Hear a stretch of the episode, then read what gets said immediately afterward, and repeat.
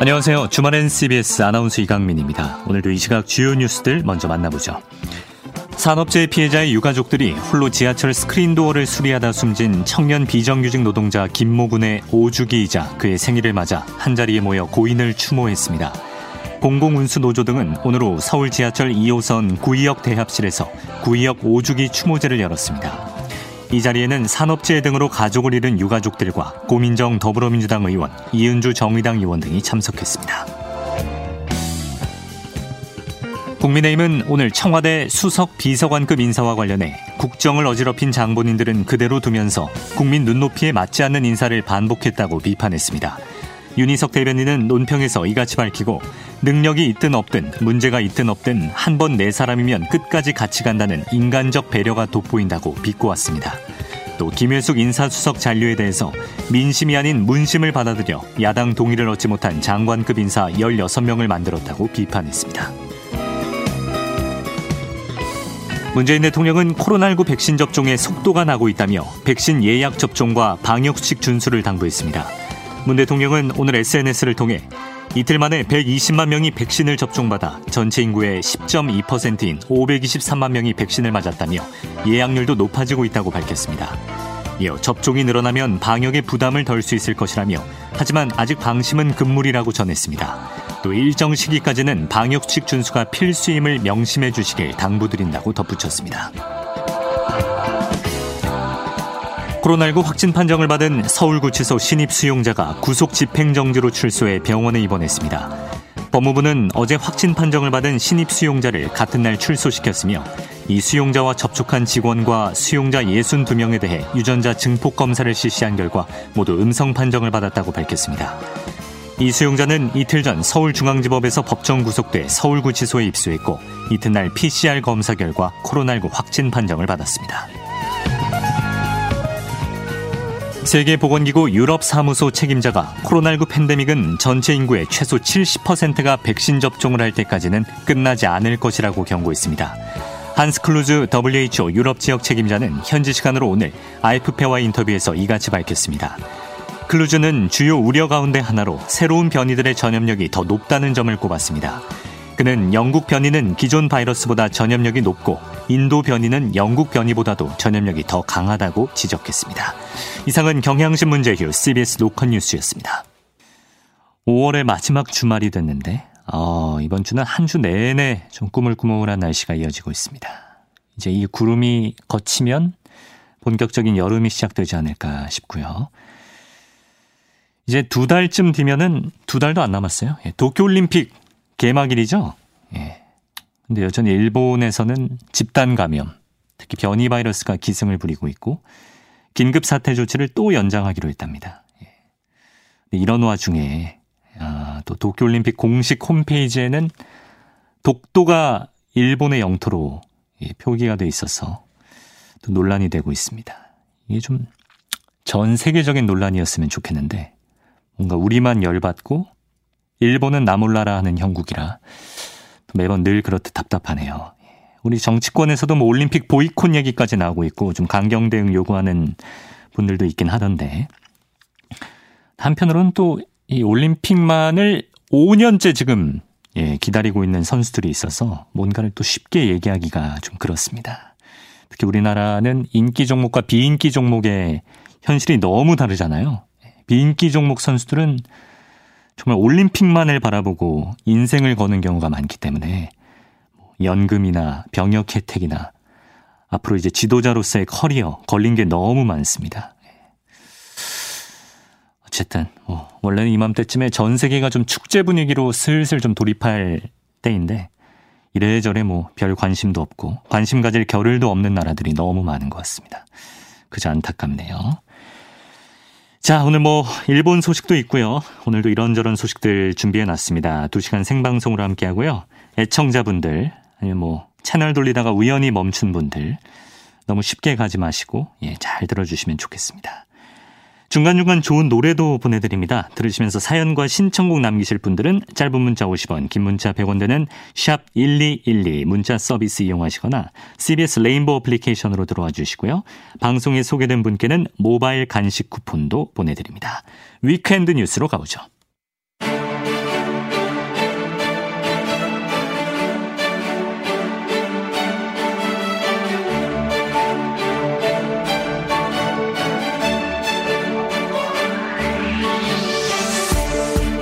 Weekend 뉴스 오마이뉴스 박정호 기자 나왔습니다. 안녕하세요. 네, 안녕하십니까? 자, 오늘도 코로나 상황부터 한번 정리해 보겠습니다. 이틀째 500명대 신규 확진자가 나왔네요. 네, 오늘 0시 기준 신규 확진자 수 지역 발생이 505명, 해외 입이 28명으로 533명인데요.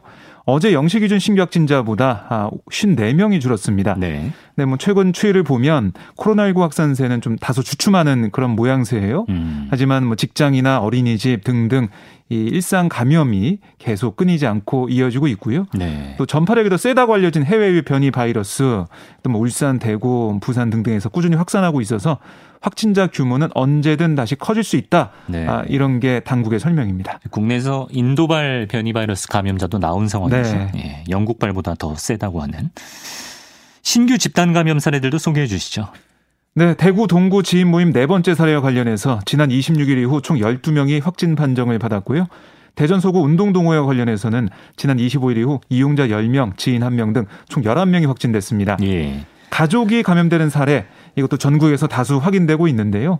광주 광산구 가족 두 번째 사례에서는 지난 28일 이후 가족 5명이 감염됐고요. 네. 제주 제주시 가족 여섯 번째 사례와 관련해서는 가족 4명을 비롯해서 총 6명이 확진됐습니다. 지금 제주도가 심상치 않더라고요. 네. 워낙 찾는 사람도 많고 거리두기도 격상이 됐다. 2단계로 격상을 예. 했고요. 지금 1000명을 넘어선 상황이기 때문에요. 누적 확진자. 그렇습니다. 예. 아, 그리고 유흥시설 관련한 기존 집단 감염 사례에서도 추가 확진자가 계속 나오고 있습니다. 대구 유흥업소와 관련해서 5명이 추가돼서 확진자가 누적 225명으로 늘었고요. 네. 경북 김천시 단란주원 관련해서는 5명이 늘어서 25명이 확진된 걸로 나타나고 있습니다. 예. 이 밖에 다른 지역 유흥업소 관련 누적 확진자 이것도 좀 보면요. 울산 남구가 26명, 경남 양산시가 38명, 경남 김해시가 12명, 강원 원주시가 43명. 아. 이렇게 유흥주점을 고리로 한 확진자들이 계속 늘어나고 있습니다. 문제네요. 예. 네. 자, 백신 접종이 좀 빨리 이루어져야 감염 위험에서 우리가 확실히 벗어날 수 있을 것 같은데. 네. 그래도 백신 접종의 속도가 붙고 있다는 반가운 소식입니다. 그렇습니다. 어제 하루 1차 신규 접종자가 54만 2천여 명이었어요. 음. 그리고 이틀 전에는 65만 7천여 명이 접종을 받았거든요. 예. 그러니까 이틀 연속 대규모로 1차 접종이 이루어졌습니다.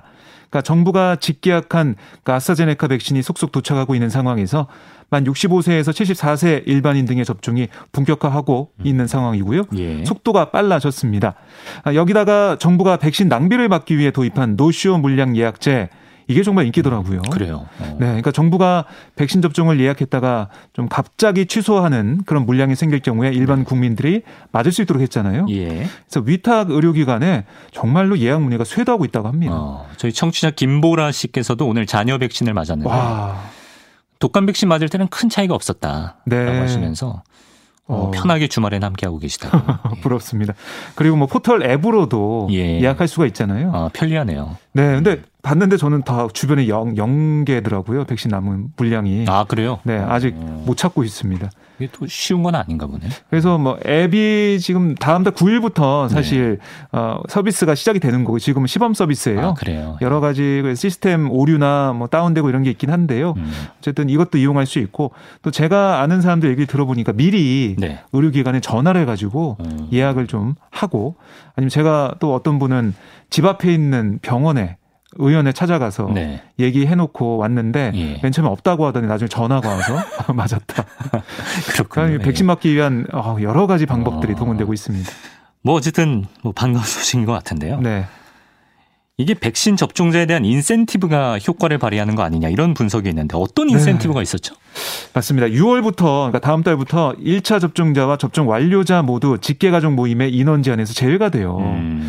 그러니까 뭐 사실 백신을 맞은 사 가족들이 많을수록 많이 모일 수가 있는 거고요. 네. 가장 눈에 띄는 부분은 야외 마스크 착용 의무화를 완화하는 내용이잖아요. 네. 그러니까 7월부터는 1차 접종자와 접종 완료자는 야외 마스크 착용 의무화를 적용하지 않게 됩니다. 음. 그리고 접종 완료자는 이에 더해서 인원 제한 없이 사적 모임을 가질 수 있는 그런 상황이 될 것 같아요. 네. 그러니까 지금 보면은 5인 이상 못 모이는데 그렇죠. 백신 맞으면 모일 수 있다. 다 맞게 되면 접종 완료가 되면 1차, 2차. 예. 그리고 종교 활동도 기존에는 이 좌석 내 인원이 정해져 있었는데 접종 전 이 인원에서 제외가 되고 음. 전면 금지됐던 소모임과 성가대 같은 그 모임도 접종자에 한해서는 운영이 가능해집니다. 예. 이 밖에 공공시설의 입장료에 아, 이 할인 이런 것도 적용이 됩니다. 그렇군요. 예. 네. 그 정부에서 상반기 1,300만 명 접종을 목표로 세웠는데 그 듣자니 여기서 중요한 세 가지가 사전 예약 많이 하고 예약한 사람들이 노쇼 안 하고 많이 접종을 네. 받고 그리고 그에 맞게 백신 공급 잘 되고 이 세 가지더라고요. 그렇습니다. 네, 근데 지금 추세로는 그러면 백신 공급만 우리가 계획대로 되면 네. 상반기 목표를 달성할 수도 있겠네요. 네, 그 정부에서는 그렇게 강조하고 있는데요. 네. 사실 지금 인프라만 보면 하루에 100만 명은 맞을 수 있다고 해요. 음. 그러니까 백신만 잘 공급이 되고 한다면 네. 그 예약률도 지금 높아지고 있고요. 그저께 보니까 사전 예약자의 98%가 접종을 받았습니다. 네. 그러니까 이 백신 인센티브나 이런 것들이 알려지고 뭐 이 부작용도 어, 그렇게 언론에 보도된 것처럼 심각한 게 아니다라는 게 인식이 되면서 예. 많이 맞고 있고요. 지금 보면 6월까지 1,300만 명 1차 접종 완료하려면 앞으로 하루에 약 24만 명에서 35만 명씩 접종을 맞아야 되는데 네. 다음 달 2일까지 이 아스트라제네카 백신 사전 예약자 수를 보면 하루 22만 명에서 40만 명 수준이거든요. 음. 그러니까 이렇게 계획대로 간다면 가능하다는 거고요. 네. 지금처럼 앱을 통해서 아니면 전화를 통해서 음. 노쇼 그러니까 예약자가 안 왔을 때 남는 그 백신을 계속 맞게 된다면 네. 이 고령층이 아니더라도 그냥 뭐 젊은 층에서도 물론 그렇죠. 30세 미만 안 됩니다. 네. 어쨌든 그 작년 중장년층이 또 맞을 수가 있거든요. 음. 그러니까 이 맞는 이 예약 그 백신 맞는 사람들이 계속 늘어나 가지고요. 네. 어, 이 집단 면역이 11월까지 완성할 수 있다 이런 얘기를 정부가 하고 있고 더 빨라질 수도 있다 이런 음. 얘기도 하고 있습니다. 네. 맞을 수 있을 때 빨리 맞자 이런 분위기가 좀 생기고 있는 것 같습니다. 그렇습니다. 자, 다음 소식을 보죠. 어, 정부가 세종시 공무원 아파트 특별공급 제도를 폐지하겠다는 방침을 밝히면서 지금 여러 의견들이 나오고 있는데 우선 이 특공 폐지 방침이 어제 당정청 협의회에서 결정된 거죠? 네, 그러니까 관세청 산하 이 관세평가 분류원이 특별 공급을 노리고 세종시 청사 신축을 강행했다. 이 의혹이 불거졌잖아요. 네. 그 뒤에 유사 사례가 계속 나오고 있었죠. 음. 뭐 대전에서 세종으로 옮기는데 특공 제도를 준다든가 예. 20분 30분밖에 안 걸리잖아요. 그럼요. 차로. 제가 잘 알죠. 네. 예. 아 그쪽 대전의 아들이고 세종에도 잠깐 있었습니다. 아 그러시군요. 예. 잘 아실 텐데 그런 사례까지 나왔고 그리고 야3당이 관련해서 국정조사까지 요구를 했습니다. 네. 그러니까 민주당이 뭐 계획이 없던 이 특공 문제를 어제 당정청 안건으로 올리면서 대응에 나선 것으로 보이는데요. 당정청은 이전 기관 특공 제도가 세종시 정주 여건 개선 등으로 당초의 취지를 상당 부분 달성했고 음. 지금 상황에서 제도를 유지하는 게 국민들이 보기에 과도한 특혜다 이런 인식을 함께 한 겁니다. 네. 아, 그리고 이제 권평원 직원 등의 아파트 시세 차익 환수 여부에 대해서는 법률에 의거해서 한다고 하는데요. 뭐 조사 결과 좀 봐야겠죠. 음. 이건 좀 가능해 보이는데 네. 이거 말고 다른 기관들의 의혹 이런 건 어떻게 할 것이냐 아. 복잡한 문제가 남아 있습니다. 좀 많거든요. 네. 네. 아무래도 뭐 부동산 민심 폭발을 앞서 경험했기 때문에 이번에 좀 당정청이 신속하게 움직였다 이런 생각이 드는데 네. 야당은 어떤 입장인가요?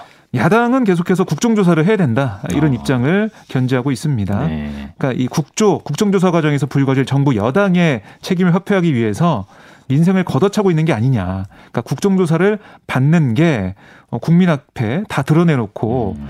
어, 이 의혹 없이 다 밝히는 거다 이런 얘기를 하고 있는 거고요. 네. 정의당은 특공제도가 폐지된다고 잘못된 특권을 누리며 취했던 부당한 이익이 사라지는 게 아니다. 음. 부당한 이익을 반드시 환수해야 한다 이렇게 강조했습니다. 예. 세종시에 사는 사람들은 어떤 분위기일지도 궁금한데요. 네. 아무래도 좀 환영의 분위기 아닐까요? 네, 그렇습니다. 그런 의견이 좀 많이 보였는데요. 예. 어, 지금 특공 폐지 관련된 뉴스 관련해서 뭐 그, 그 뉴스를 어, 공유하고 거기에 달린 댓글을 보니까 네. 우선 공무원 특공이 폐지되면 로또급의 청약 경쟁률이 떨어져서 음. 아, 무주택 실수요자에게는 내 집 마련에 좋은 기회가 될 거다. 이렇게 긍정적인 전망을 내놓고 있습니다. 어디 보니까 지난 10년 동안 세종시에 공급된 아파트 네 채 중에 한 채가 네. 특별 공급으로 분양된 거라고 하더라고요. 맞습니다. 네. 아, 그리고 그 이후에 뭐 어, 신혼부부 특공이나 막 여러 가지 특공 제도가 있잖아요. 네. 그것까지 빼면 일반 물량이 얼마 안 됐다는 그렇죠. 거예요. 예. 뭐 3, 4억짜리 특공 분양 받아서 10억 이상이 되는데 이게 특혜가 아니고 뭐냐. 일반 시민에 비하면 공무원 특공은 큰 특혜였고 박탈감과 상실감만 있었다. 음. 뭐 이런 얘기가 네. 나오고 있고요. 반면에 세종시는 어, 특공은 폐지하더라도 앞으로 이전해올 기관의 종사자들이 이 세종시에 정착하는 데 필요한 후속 대책을 마련해야 한다. 음. 이런 입장을 내놨습니다. 네. 뭐 세종시의 입장이니까 아마 이런 얘기를 더 강하게 하는 것 같고요. 그래요. 또 세종 부동산 정책 시민연대도 시민의 주택 마련 기회가 늘어난다는 긍정적인 부분이 있다.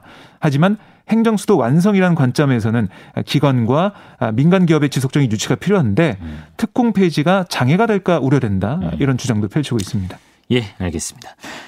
아, 그리고 다음 소식으로 가서 고 손정민 씨와 함께 한강에서 술을 마셨던 친구 A 씨 측이 오늘 두 번째 입장을 내놨는데요. 어떤 내용이 들어 있습니까? 네, 그러니까 A 씨가 손 씨와 술을 마시기 시작한 시점부터 블랙아웃, 그러니까 기억이 안 난다는 거죠. 네. 어, 뭐 흔히 우리가 필름이 끊겼다 이렇게 표현하기도 하는데요. 음. 이 블랙아웃을 겪어서 8시간 동안 기억이 거의 없었다. 일관된 주장인 거죠? 네. 예. 이게 이제 친구 A 씨 쪽의 주장입니다. 예. 오후 11시 14분쯤 A 씨가 손 씨와 새로 술자리를 시작한 시점부터 다음 달 새벽 6시 10분쯤 그러니까 한강공원에 부모와 함께 방문을 마치고 귀가하기까지 기억이 거의 없다는 거예요. 네. 앞서 A 씨는 손 씨를 만나기 전에 다른 술자리에서 청주 두 병을 마셨던 것으로 알려지고 있는데요. A 씨 측은 또 뭐라고 했냐면 전문가들의 견해에 비춰보면 A 군이 겪은 기억 장애와 이 만취 상태에서의 움직임 등이 뭐 극히 이례적이라고 볼 수 없다 음. 이런 주장도 펼쳤습니다. 네. 아울러 손 씨가 물에 들어가게 된 경위를 A 씨가 알거나 연관이 돼 있을 거라는 이 손 씨 유족 측의 의혹도 반박을 했는데요. 네. 유족은 뭐 A 씨가 사건 당일과 다음 날 아, 손 씨가 언덕에서 신음을 내며 굴러서 끌어올린 기억이 난다. 오. 어. 이런 말을 했다면서 의심의 눈길을 보냈었거든요. 네. 이에 대해 A 씨 측은 언덕과 강 사이 일정한 거리가 있고 A 씨에게는 물에 젖은 흔적이 전혀 없는 점에 비춰 보면 음. 언덕 부근에서 손 씨를 끌어올린 기억과 물에 들어간 것은 무관할 거다. 음. 이렇게 판단한다는 게 친구 A 씨 측의 주장입니다. 그래요. 아, 뭐 아직도 뭐 의혹만 난무하는 상황 속에서 네. 좀 답답하고 이상한 유튜버들이나 계속 나오고 있고요. 그렇습니다. 안타깝습니다. A 씨의 휴대폰이 좀 빨리 발견되면 네. 시원하게 드러날까요? 예, 근데 뭐 쉽지가 않습니다. 찾기가. 예. 예. 자, 그리고 2050 탄소중립위원회라는 게 공식 출범했다는데 이게 뭐 대통령 직속 기구고요. 오늘 네. 출범식이 있었다고요?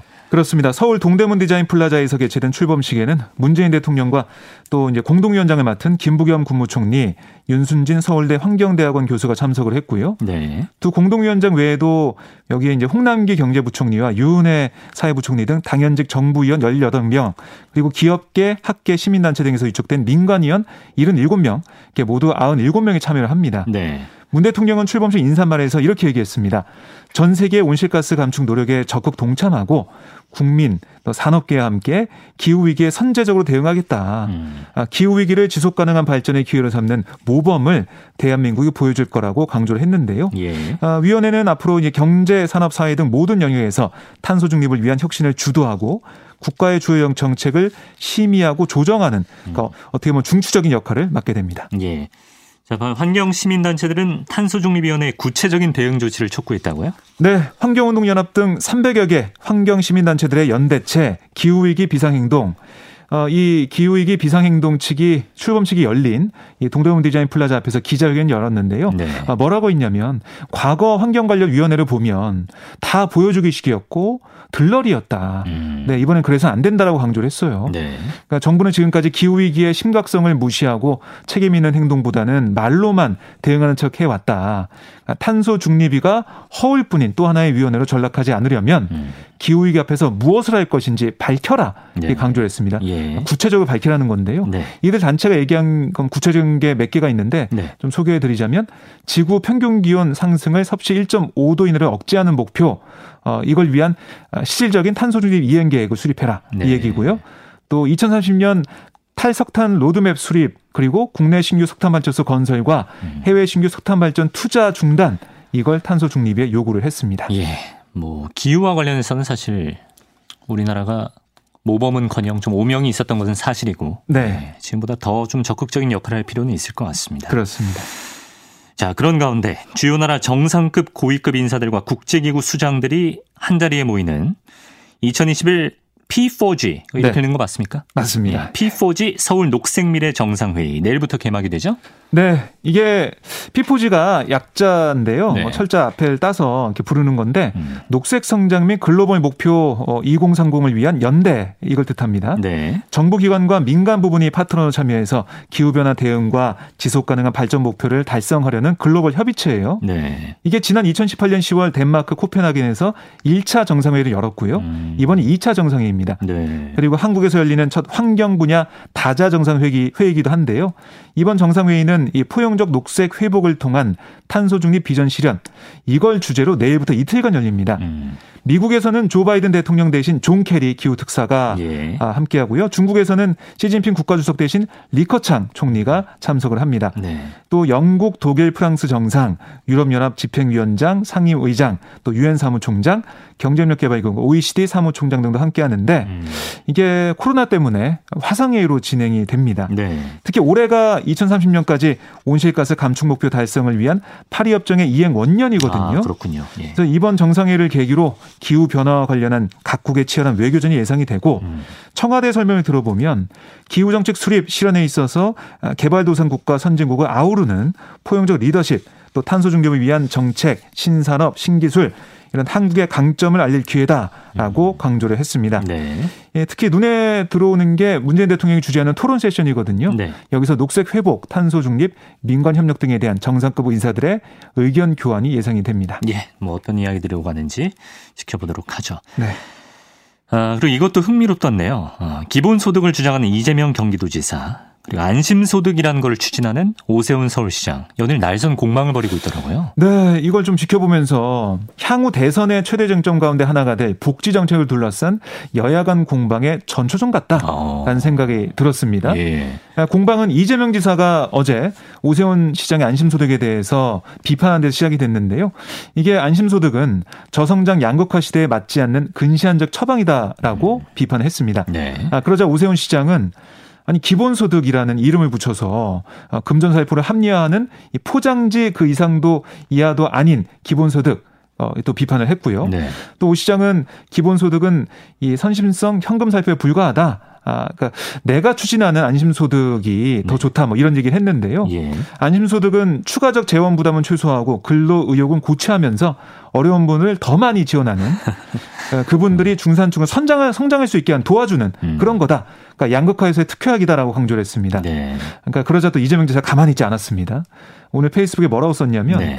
중위소득 이하 가구의 중위소득과 아, 실소득 차액의 50% 지급하는 이게 안심소득인 거죠? 그렇습니다. 예. 안심소득 얘기를 네. 했는데 이 안심소득에 의하면 일 안 하는 4인 가족은 매월 244만 원을 받는데 네. 어, 왜냐하면은 중위소득이 488만 원이거든요. 그렇죠. 그 반이니까. 반이니까 예. 반을 준다는 건데. 네. 어 근데 여기서 만약에 월 200만 원을 더 벌면 예. 지원금이 100만 원이 깎여서 100만 원밖에 안 나오는데 어. 100만 원더 어, 어, 수입이 안 되는 상황이니까 300만 원 이렇게 해서 받을 바에는 그냥 일 안 하고 244만 원 받는 그렇습니다. 게 낫다. 아. 취업 회피 가능성도 있다. 뭐 이런 지적도 했고요. 예. 그리고 소득 때문에 더 많은 세금을 낸 고소득자는 제외하고 세금 안 내는 저소득자만 소득 지원을 해서 중산층과 부자를 뭐 세입을 넘어서 세출할 때까지 그러니까 세금만 내고 혜택 못 받는 음. 그런 계층을 만들고 예. 또이 세금 안 내는 층에게는 또 그냥 또 지원을 해버리는 음.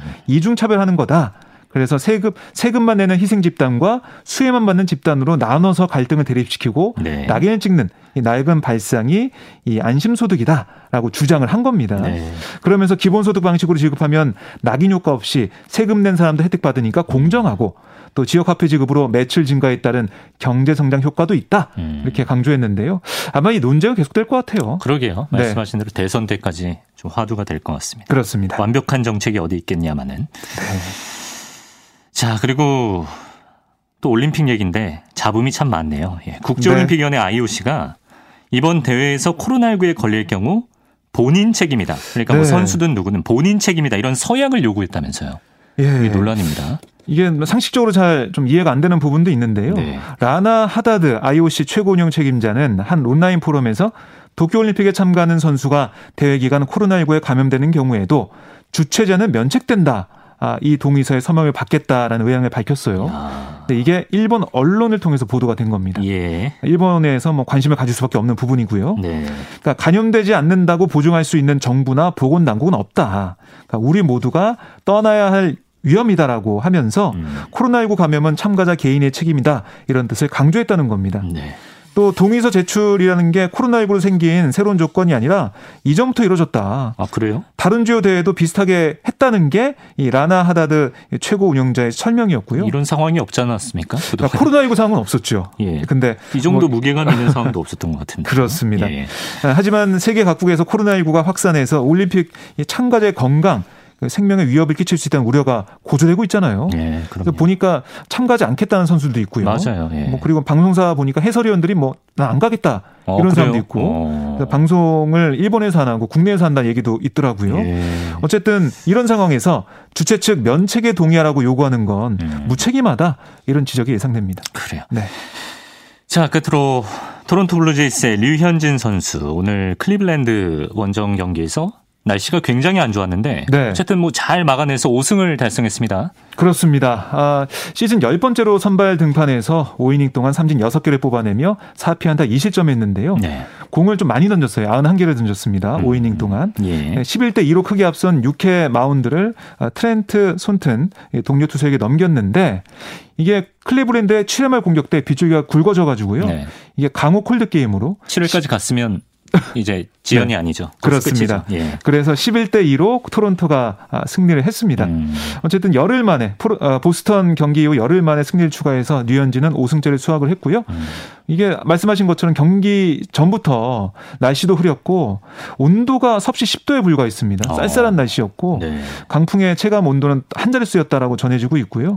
어쨌든 1회에만 공을 32개 던졌는데 어. 나중에 인터뷰 들어보니까 어, 이렇게 날씨가 안 좋았던 처음이다. 공 던지면서 네. 제구가 너무 안 됐고 속도가 너무 안 나왔다. 이렇게 얘기하면서 아쉬워했는데 어쨌든 네. 1회 2실점 하면서 5이닝 어, 2실점으로 잘 막았긴 했지만 공을 네. 많이 던졌던 게 아쉽고요. 어쨌든 1회 이후에는 안정을 되찾아서 경기를 잘 마무리했습니다. 예. 유현진 선수는 5승을 했네요. 제가 네. 양현종 선수가 선발 5승하면 박정우 기자한테 선물을 준다고 그때. 근데 류현진 선수 5승이라고 하지 않았나요? 왜 그러세요? 기자분께서 그러시면 안 됩니다. 자, 여기까지 보고요. 네. 어, 오늘 다음 곡은 오마이뉴스 박정우 기자가 좀 발음에 자신 있는 것 같아서 직접 서, 소개를 해주시면 좋을 것 같아요. 어떤 곡이죠? 네, 제가 지난주에 예. 뮤직비디오 조회수가 어, 많이 나왔다고 소개해드렸던 네. 그런 노래인데요. 지금 네. 방금 봤더니 2억 4천만 회 조회를 기록했더라고요. 어떤 곡입니까? 네. 방탄소년단의 버러. 아, 버러. 네, 네, 들어보시겠습니다. 이 곡과 함께 박종희 기자 인사합니다. 다음 주에 뵙겠습니다. 네, 고맙습니다.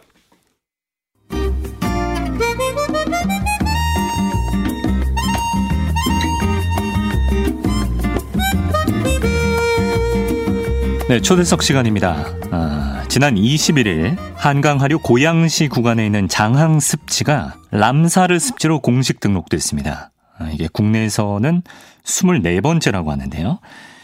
장항 습지는 과연 어떤 곳이고 또 이번 람사르 습지 등재가 어떤 의미를 갖는지 이야기를 한번 들어보도록 하겠습니다. 한강하구 장항 습지 보전 협의회 박평수 대표를 전화로 연결했습니다. 대표님 안녕하십니까? 안녕하세요. 반갑습니다. 예, 반갑습니다. 일단 휴일에 시간을 내주셔서 고맙습니다. 왜냐하면 네. 제가 대표님 SNS에서 활동가는 휴일이 더 바쁘다 이런 글을 봤거든요. 예. 예. 평소에 어떤 활동들을 하시길래 이렇게 휴일에도 바쁘십니까? 어, 이제 환경 활동가가 하는 일이 어, 여러 가지로 많은데요.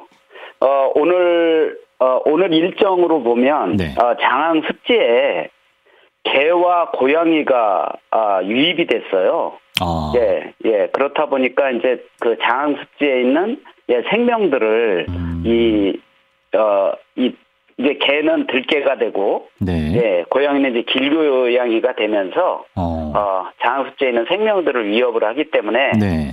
예, 어, 얘네들을 어, 안전하게 잘 포획해서 데리고 나와야 되거든요. 아, 그래서 네. 포획트를 설치한, 예, 포획트를 점검하러 갔다 왔고요. 예. 예, 그리고 어, 어 문혼을 찾아오는 새들을 모니터링하고 음. 예, 또 그곳에서 농사를 짓는 농민들이 있는데요. 음. 예, 모내기 활동도 일정 거들어주고 뭐 음. 뭐 이런 여러 가지 활동들을 하고 있고요. 예. 어, 평상시에는 어, 시민, 뭐 어린이 청소년들과 함께 환경에 대한 생태 답사나 탐방, 예, 모니터링도 진행을 하고 있습니다. 네, 어, 생각보다 정말 다양한 활동들 하고 계시군요. 네. 대표님, 저는 아직 못 가봤는데요. 이 장항 습지가 네. 정확히 어디에 있는 겁니까? 어, 장항 습지는 어, 이제 경기도 고양시 어, 특히 김포대교 밑에 네. 신곡 수중보라고 하는 곳이 있는데요. 네. 그곳에서 일산대교까지 7.6km인데요. 음. 그 구간을 말합니다. 예. 예. 그래서 행정구역으로 보면 음. 예, 경기도 고양시 덕양구 신평동, 네. 예, 일산동구 장항동, 일산 서구 송포동에 걸쳐 아, 있습니다. 습지가 넓이도 굉장히 넓은 축에 속하는 편인가요? 이게 총면적 어, 7.49 어, 킬로미터 제곱 킬로미터 정도고요. 음. 한강하고 시작점에 있다고 볼 수 있습니다. 네. 여기가 생태적으로는 어떤 가치가 있습니까? 아, 여기는 어, 이 우리나라 4대강 중에서 네. 하구 뚝으로 막혀 있지 않은 한강 하구의 시작점입니다. 그래서 음. 이 한강 하구에 하구 뚝으로 막혀 있지 않다 보니까 네. 어이 위쪽에서 민물 생태계인 담수 생태계와 음. 바다 쪽에서 올라오는 해양 생태계가 만나서 아주 독특한 생태계를 이루고 있는데요. 네. 이런 생태계를 기수역 생태계라고 하거든요. 아, 예. 예. 그래서 기수역 생태계로서 아주 어, 생태계 보고의 모습을 어. 네, 가지고 있습니다. 강에서 볼 수 있는 생물도 볼 수 있고 바다에서 볼 수 있는 생물도 볼 수 있고 그렇겠네요. 예, 그렇습니다. 어. 그런 지역을 예, 기수역이라고 합니다. 예. 예. 그 저희 담당 PD가 여기를 탐사 갔던 적이 있는 모양인데 아, 예, 버드나무가 예, 예쁘다고 하더라고요. 예, 어 우리나라에서 아마 최대 규모의 버드나무 군락지일 어, 겁니다. 그래요. 예. 예. 그래서 상당히 버드나무 군락지의 모습이 음. 예, 상당히 아름답습니다. 그렇군요. 어떤 생물들이 서식합니까 여기? 어 이제 저, 저 버드나무 말씀을 해주셨는데요. 네. 어, 우리나라에 최대 세 가지가 있는데요, 장항습지가. 네. 버드나무 군락지가 최대 규모고요. 음. 또 버드나무와 공생관계에 있는 말똥개가 예, 살고 있습니다. 말똥개요? 말, 예, 예. 말똥개라고 하는 집게다, 저, 발을 가지고 아, 있는. 예, 옆으로 제, 가는 개. 예. 예, 예. 제 주먹만한, 예, 개가, 어. 예, 구름대처럼 몰려다니는 곳이, 예, 이게 장항습지고요. 네. 아마 우리나라 아, 개체수로 보면 최대 규모일 겁니다. 네. 그리고 어, 물사슴 종류인 예, 고라니 서식 밀도가 음. 예, 상당히 높은 것입니다. 네, 뭐 멸종 위기 동물들도 많이 있나요? 아, 여기에, 여기에는, 어, 법정보호종, 멸종위기종은 한 20종류 되고요. 예. 어, 매년, 어, 3만 마리 이상 되는 물새가 돌에 서식하는 음. 그런 곳입니다. 그래서, 네. 기대종이라고 이야기를 한다면, 어, 천연기념물 203호인 제두루미, 어. 예. 그리고 흰꼬리수리, 예, 저어새, 노랑부리 저어새, 뭐, 개리, 그리고 음. 작년 11월하고 올 어, 2월 3월에 걸쳐서 네. 예, 멸종 위기종 1급으로 지정돼 있는 예, 황새까지 오. 예, 그렇게 나, 예, 그 오가고 있는 그런 음. 곳이고요. 네. 예, 오늘 아침에는 어, 잉어를 사냥하는 네. 예, 삭을 발견을 했습니다. 삭도 있군요. 예, 예, 어... 예. 참 굉장히 궁금해집니다.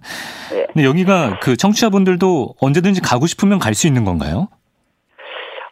예, 장항습지는 어, 생태 보존을 위해서 네. 어, 출입 인원을 엄격하게 제한하고 있습니다. 아, 예. 그래서 어, 방문 어, 방문을 원하시는 분은 한강유역 환경청 예. 예 자연환경과에 연락해서 어. 어, 날짜를 미리 협의하고 네. 출입 신청서를 제출하면 음. 예갈 수 있는 곳입니다. 어, 알겠습니다. 예. 장항 습지가 이번에 람사르 습지 목록에 이름을 올렸습니다. 이게 예, 예. 굉장히 축하할 일인 거죠, 일단. 아, 그렇죠. 저희는 예, 축제라도 열고 싶은 어... 예. 예, 그런 일이죠. 예. 예. 전에 저는 지리 교과서에서 좀 이 단어를 봤던 것도 같은데 람사르 예. 협약이 어떤 겁니까? 그 어, 용어로 보면 물새 서식지로서 예, 국제적으로 중요한 습지에 관한 협약인데요. 네. 우리나라는 1997년 101번째로 협약국이 됐어요. 네. 이 남사르 협약의 의미는 자연 생태계의 보, 보고이면서 음. 자연 재해로부터 사람들을 보호해주고 네. 또 물을 해주는 역할을 하는 이런 소중한 역할을 하는 습지가 네. 점차 사라지는 안타까운 상황에서 어. 예, 이를 막고 이 습지를 보존하고 이곳에 서식하는 많은 생물들을 보존하기 위한 음. 어, 세계인들의 약속이 이 협약 속에 녹아 있습니다. 네. 예, 그래서 어, 이 장항 습지가 네. 남사르 습지로 등록됐다는 것은 네. 그냥 단순하게 어, 많은 철새들이 찾아오는 철새 서식지로서뿐만 아니라 네. 생태적으로도 보존 가치가 높은 지역이다. 음. 이것을 어, 국제적으로 인정받았다는 점에서 음. 큰 의미가 있다고 볼 수 있습니다. 예. 국내에서 람사르 습지로 등록된 곳이 지금까지 23곳이 있었고 장항 습지가 24번째라고 하더라고요. 예, 맞습니다. 예. 그 강원도 양구 대암산 용록이 우리나라에서 첫 번째로 어, 람사르 습지로 등록이 됐고요. 음. 경기도에서는 어, 저 대부도 습지, 안산의 네. 대부도 습지가 습지가 음. 23번째로 등록이 됐죠. 네. 어, 그러면 경기도에서는 장항습지가 두 번째이긴 하지만 아, 예. 어, 대부도 갯벌 같은 경우는 연안습지잖아요. 네. 그래서 내륙습지로서는 장항습지가 어. 경기도에서 네, 첫 번째로 음. 등록이 됐다고 볼 수 있습니다. 그것도 의미가 있군요. 예, 예. 근데 이게 국내에서 24번째라고 하면은 사실 그렇게 대단하게 느껴지지 않을 수도 있는데 이 람사르 예. 습지로 등재되기가 결코 쉬운 게 아니라고 들었습니다.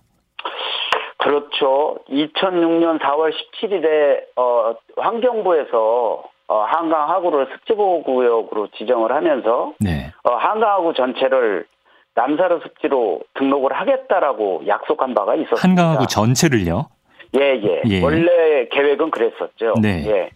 그런데 어, 이 국가가 약속한 내용이 네. 예, 여러 가지 개발 개발 사업에 밀리면서 네. 예, 이게 어, 여태까지도 예, 진행이 안 되다가 어. 이번에 어, 한강 하구의 일부 구간인 고양시의 네. 장항습지만 예, 람사르 습지에 예, 등록이 될 수밖에 없었습니다. 어.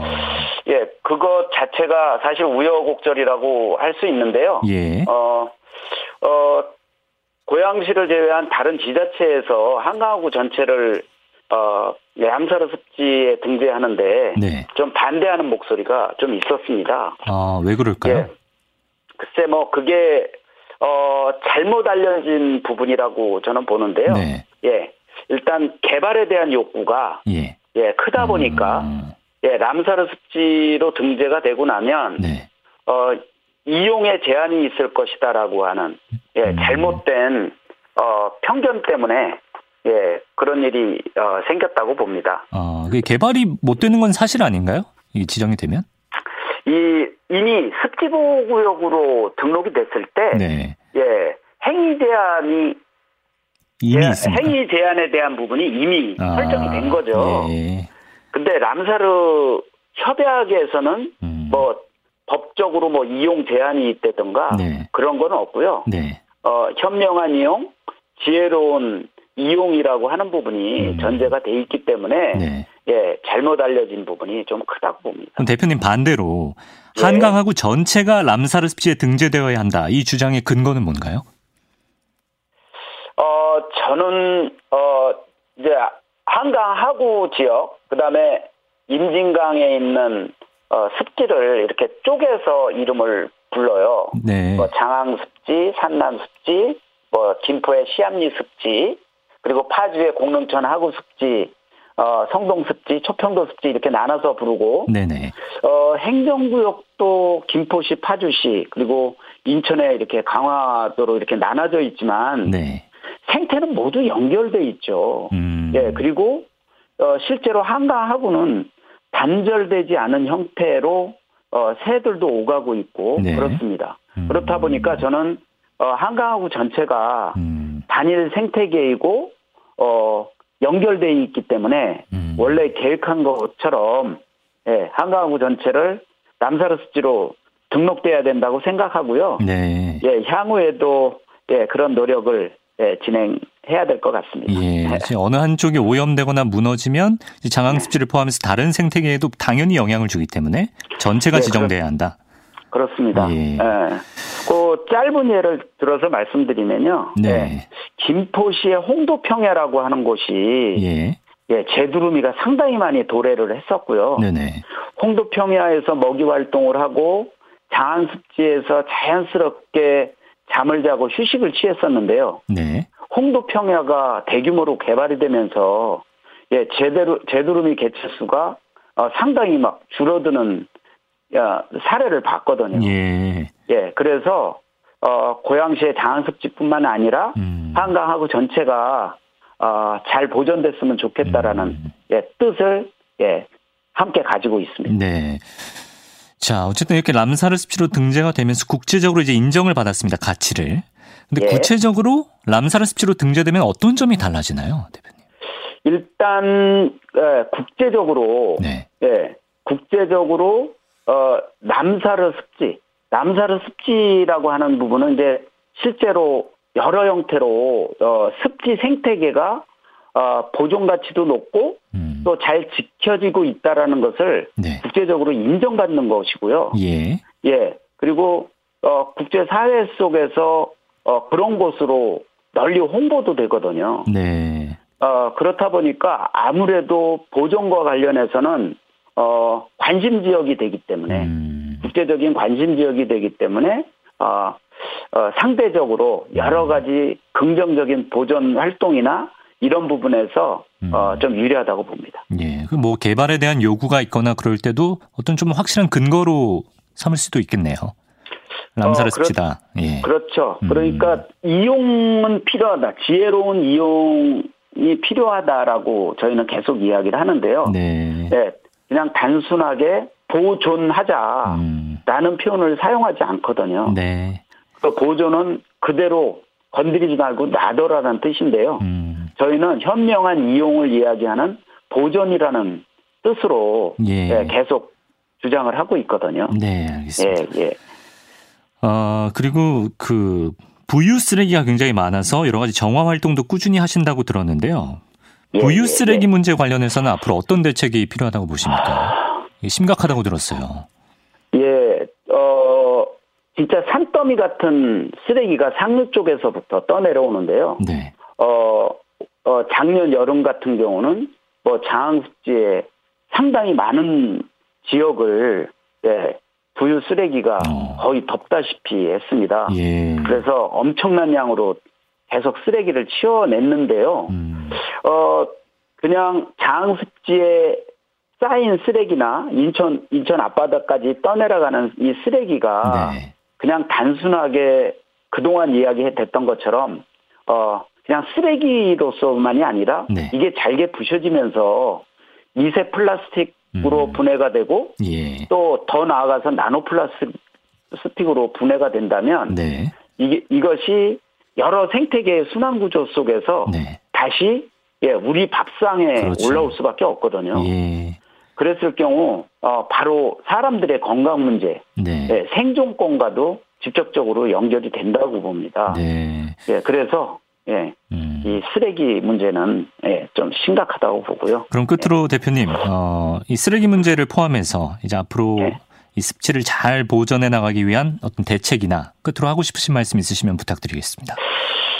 예, 어, 이 습지 보호를 위해서 어, 생태계 보건 관리는 저 물론이고요. 네. 이제 인식 증진 활동, 그러니까 습지에 대한 인식을 증진시키는 활동과 또 습지를 잘 보존하기 위한 어, 지역 공동체 운영, 예, 습지 보존을 위한 다양한 노력을 관계 관계기관하고 협조해서 음. 진행할 예정인데요. 네. 어, 쓰레기 문제 포함해서 이런 활동은 시민 시민들의 적극적인 관심과 예. 애정이 있을 때만이 음. 사실 행정이 움직이거든요. 네. 그래서 어, 모든 시민이 남사르 시민이 돼서 음. 예 어, 이렇게 습지를 보존하기 위한 음. 예 애정과 관심 속에서 함께 예, 활동하고 예 함께 어, 역할을 했으면 좋겠습니다. 예, 저도 보전 활동에 더 힘이 실리도록 국민의 한 사람으로서 관심을 계속 가지도록 하겠습니다. 어, 오늘 말씀 고맙습니다. 한강하구 장항습지 보전협의회 박평수 대표와 이야기 나눴습니다. 고맙습니다. 감사합니다.